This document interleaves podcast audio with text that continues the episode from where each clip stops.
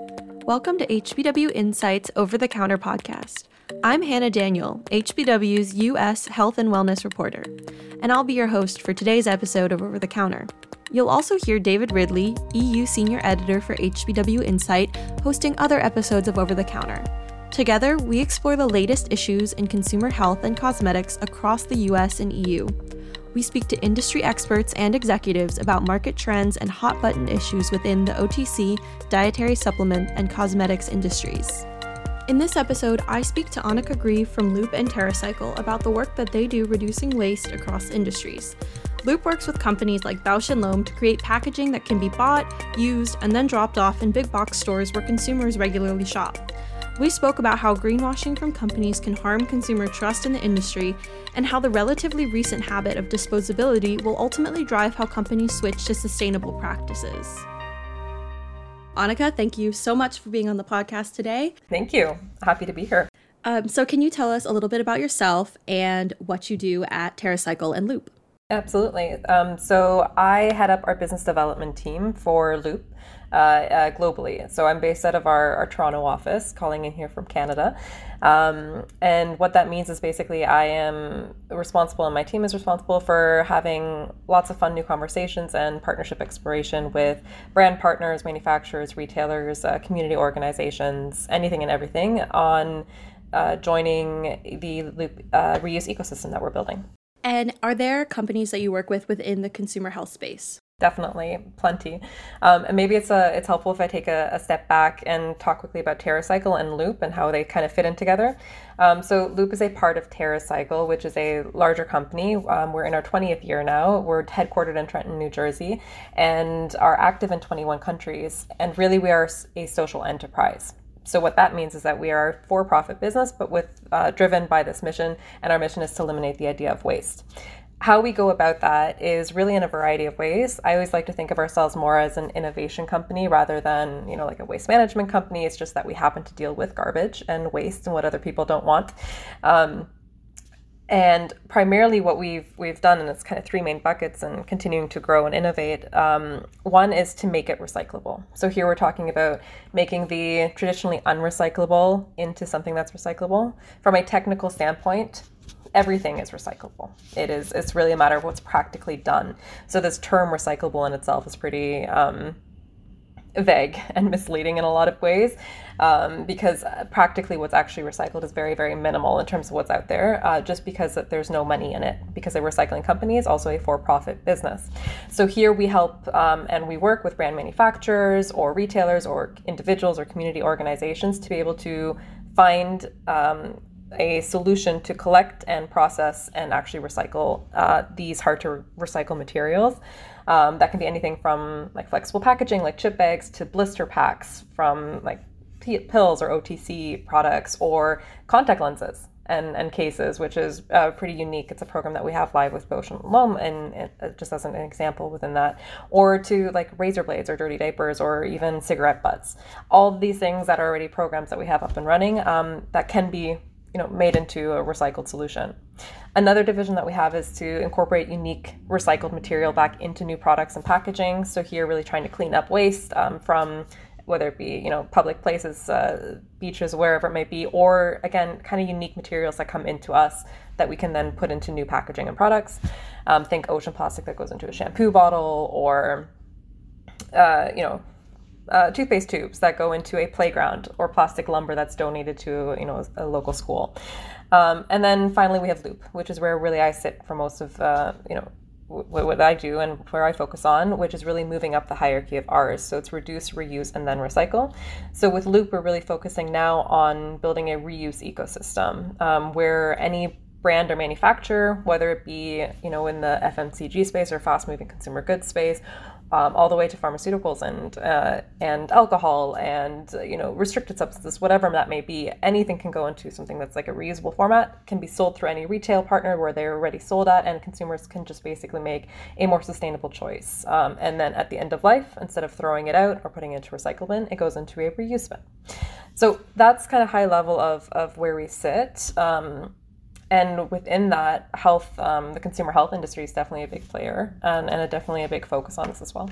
Yeah, it's interesting that you mentioned Bausch and Lomb, um, especially since they've you know really split off their healthcare segment right now um, and their eye healthcare. We've done a lot of reporting about them, um, so definitely um, you know I'll check out more about what they've done with you all. Um, that's super interesting. Yeah, contact lenses, one of the most like little tiny things, but actually a massive part of of uh, garbage, which it adds up. Yeah, especially with the popularity of daily lenses. Um, you know, I know all my friends use daily lenses, so that's a lot of waste. It is, yeah, definitely. So I kind of got the idea that loop kind of works in like a closed loop system. Um, is that the correct term for it? Yeah, and I think closed loop, just like any term, basically, especially in the sustainability world, can be misleading because there are too many different like variations and definitions of it. Um, but loop essentially is yes, for a limited amount of time, the product packaging, in this case, the primary packaging or secondary, tertiary, whatever it may be, really the intent is to be able to use the resources that you've taken from the earth, whether it be plastic, you know, oil in the form of plastic or glass or whatever that may be, put it into this form of packaging and be able to use it in that current form as long as possible. So that means you use it, you collect it back, you clean it, and then you refill it from a manufacturing standpoint to start again. And while you have it in that circle, that's basically closed loop. Um, but everything will have an end of life, and then it's a matter of can you recycle that back into itself? So if you take that bottle and you break it down and then you create it new and create a new bottle with it, that also would be kind of a, a closed loop within that. But it's, it's a very broad term and can be defined in a lot of different ways depending on how you're looking at it. Yeah, absolutely. And definitely one I've heard thrown around. Yes. so, is it easier for some industries to get to this kind of um, to be reusable than others? Are there ones that you've just found yourselves working with more? Uh, I think you know moving into anything that's reusable is challenging in today's day and age. Um, reuse is nothing new in its concept, right? Uh, the disposable world that we have right now is actually the, the newer aspect. And it's about 70, you know, 60, 70 years old that we've been living the lifestyle that we have today with where you take, make, and waste. Um, reuse is the, the, you know, the norm previously to that. Think, you know, the milkman, the nostalgic milkman with the bottle that would be collected from your front door, cleaned and filled again, and you get your new bottles every day or every week. Um, it's new now, though, in the society that we have and in this disposable nature and how we now are trying to move it not from only one or two products but into hundreds of products and really enabling a consumer to have this in all of their lifestyle whether it's their their food and their groceries or their you know their their pharmacy fill that they need for the week or the month or whatever that may be or even clothing. Um, you know reuse can be done in a lot of different ways of this. I'd say it's challenging for all partners to be able to move back into this kind of an ecosystem, though, um, which is where Loop comes in. Uh, consumer health definitely has has some more challenges because of regulations. Um, there are no FDA regulations right now, not really, or you know, Health Canada or any kind of uh, federal agency that has a purview on health products on what can you incorporate in reusable products for, uh, you know, a, a pill bottle, because that hasn't been done necessarily in this space. So there are some gray zones that need to be worked through and additional challenges that I think uh, might make it um, a longer process. But difficulties are are across the board. Um, but nothing that's been insurmountable to this point, which is really exciting. So no, we, you know we have partners from quick serve food restaurants like uh, Burger King and McDonald's, um, all the way to you know, baby food like Gerber uh, from the Nestle team, or uh, not public yet, but vitamins that'll be, you know, over the counter vitamins that'll be coming into the Loop ecosystem towards the latter half of this year in the US. Um, so it's it's some really exciting aspects of it, uh, all the way to dirty diapers. you know, we have reusable diapers with uh, Charlie Banana in the US right now as well that are currently live. So it's really it's it's fascinating. Um, I don't think there's one industry more than another but uh, it's it's cool to see how it can work across all of these and a lot of them share similar challenges but they can all be overcome in unique ways. I hope you're enjoying this episode of over the counter. Make sure to follow pharma intelligence on soundcloud spotify apple podcasts or google podcasts to get notified about the latest episodes Also, don't forget to check out our HBW Insights publication at hbw.pharmaintelligence.informa.com for all of the latest health, beauty, and wellness news. Now, back to the interview.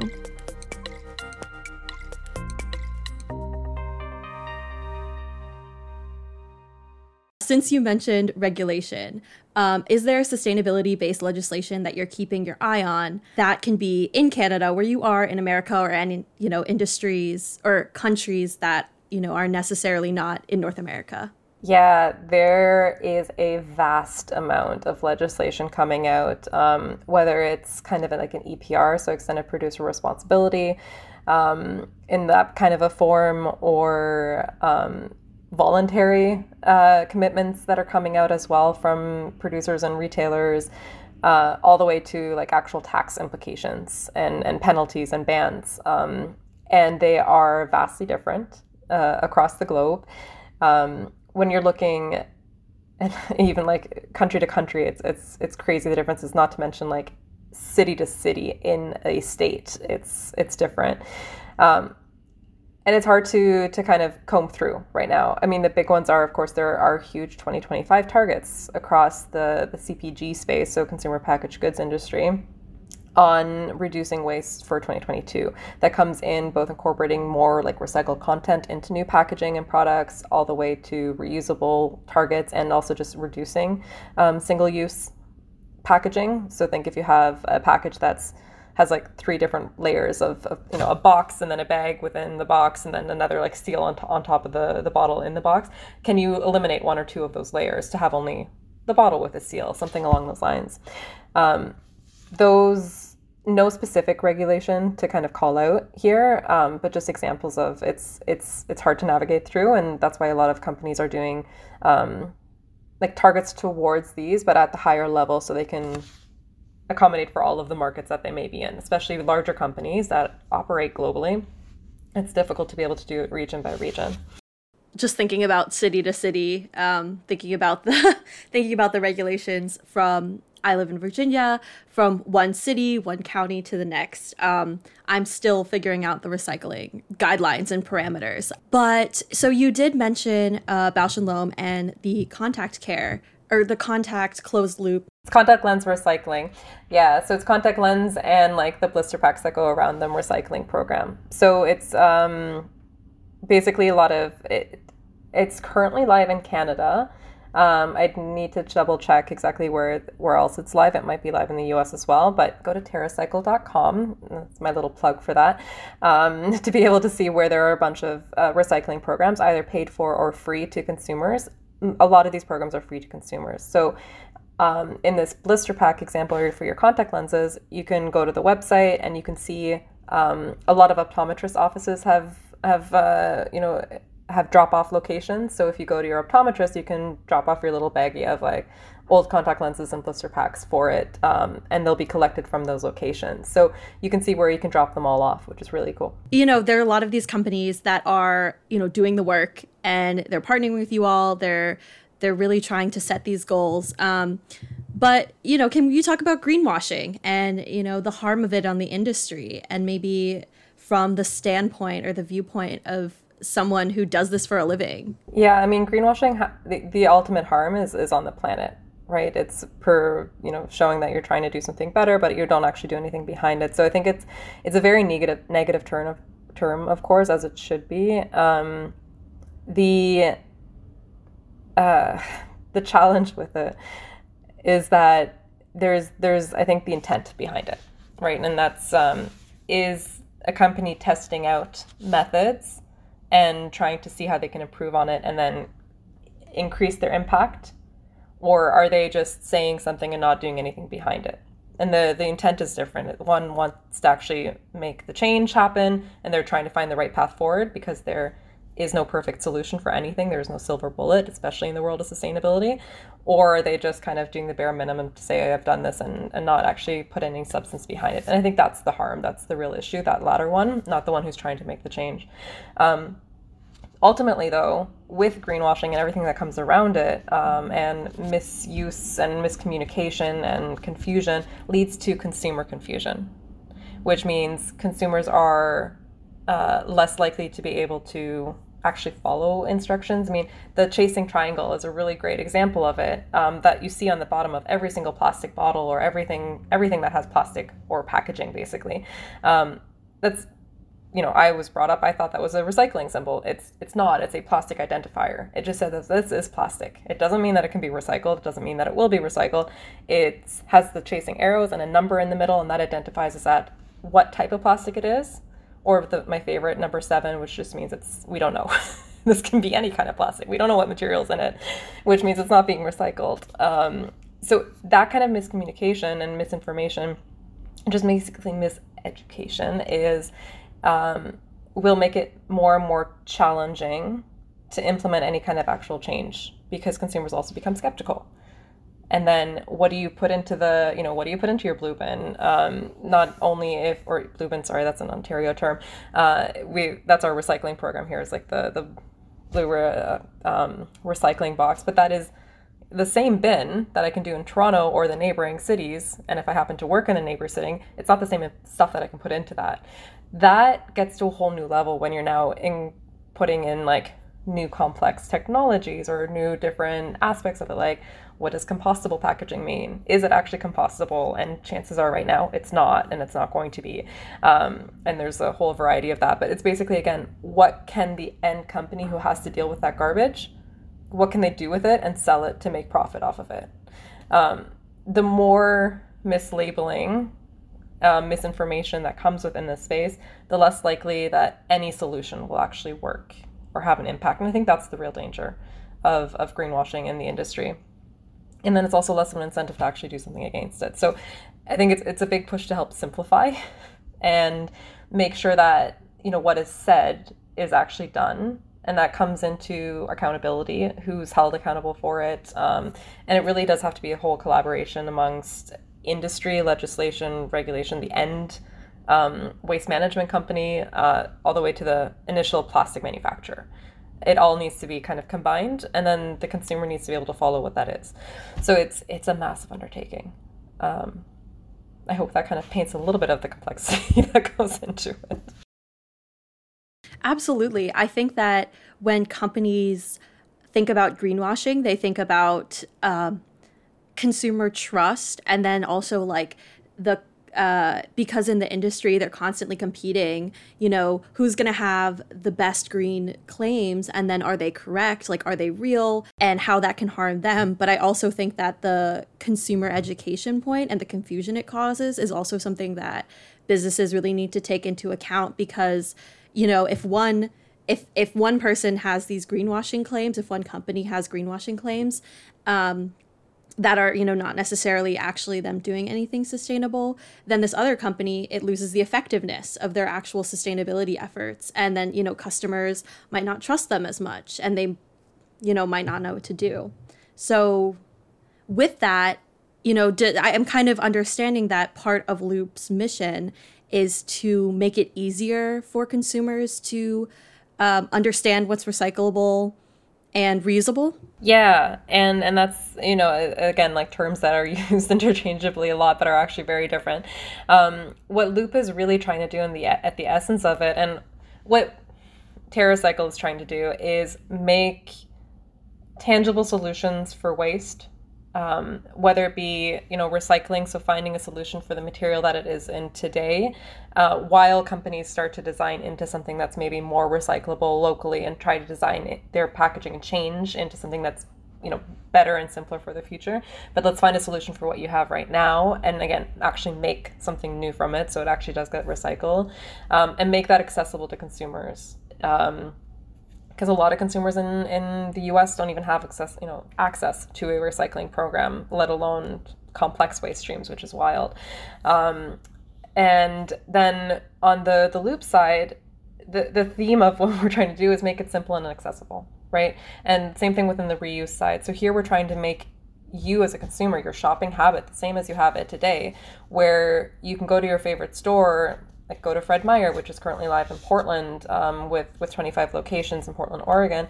Um, you go there, you buy your favorite products off the shelf, but in this case, in a reusable packaging, Um, so you can buy your Pantene shampoo and conditioner, but in a reusable version, which looks beautiful. Um, and then when you're done with the product of it, um, and rather than putting into the recycling or garbage, you put it into the Loop return bin. And Loop then comes in, we clean those, and we send them back to Pantene uh, for them to fill it up and put it back onto the retail shelf to buy new. So you as a consumer, you're not owning the packaging, you're just borrowing it for a minute but your your habit basically that disposable habit it mimics what you're doing today. So it should hopefully be more accessible and easy. So really we're trying to keep the convenience and the affordability that we have today because i think that's the ultimate goal here is simplicity and sim, um, ease ease of access right? Uh, everybody knows that there's a problem or you know 99% of people know that there's a problem. If you ask anybody on the street most people know that reusing something is better than trying to break it down and you know put the resources into breaking it down and turning it into something new or landfilling it. Um, and we all know that we need to make a change, but what we're actually able or willing to put into that change as an effort level um, is quite minimal because you know everybody's busy. Uh, we say it a little bit with you know I am I am also consumer, so you know with a little bit of um, can't think of the right word here, but uh, cheek, I guess. Consumers are lazy, ultimately. So, what we're actually willing to do to change our habits is quite minimal. So, how can we, as an industry, and Loop specifically, how we're trying to create this like the this ecosystem with it is how can you buy your product anywhere in a more reusable fashion and drop it off anywhere, just as you would you know buy your soda bottle from any retailer and put it into any kind of recycling bin wherever that may be so buy anywhere return anywhere is really what we're trying to, to create with this um, so yeah, to make it more more accessible. Absolutely. I wanted to give you the opportunity, if you thought of anything while we were talking that maybe didn't fit into the categories we had, um, to just add that. Yeah, no, I think there's just it's it's such a big topic and a lot to cover in in like 20 or 30 minutes. So I, I think we just scratched the surface here, but it is exciting. And for you know any any listeners that are in the diet like dietary supplements or in the OTC space, I think there's a really there's a huge opportunity and there's a drive towards this um, kind of across all aspects of a consumer's life, particularly these um, you know products that tend to be done on a, a, monthly, weekly basis. So I think there's there's a really cool cool opportunity here, um, and we're really starting to see the the shifts happen in this industry as well. Whether it's finding a recycling solution or or a reusable solution, which is the ultimate goal too. Well, thank you so much for speaking to me, providing um, your amazing insight. Yeah, thanks for having me.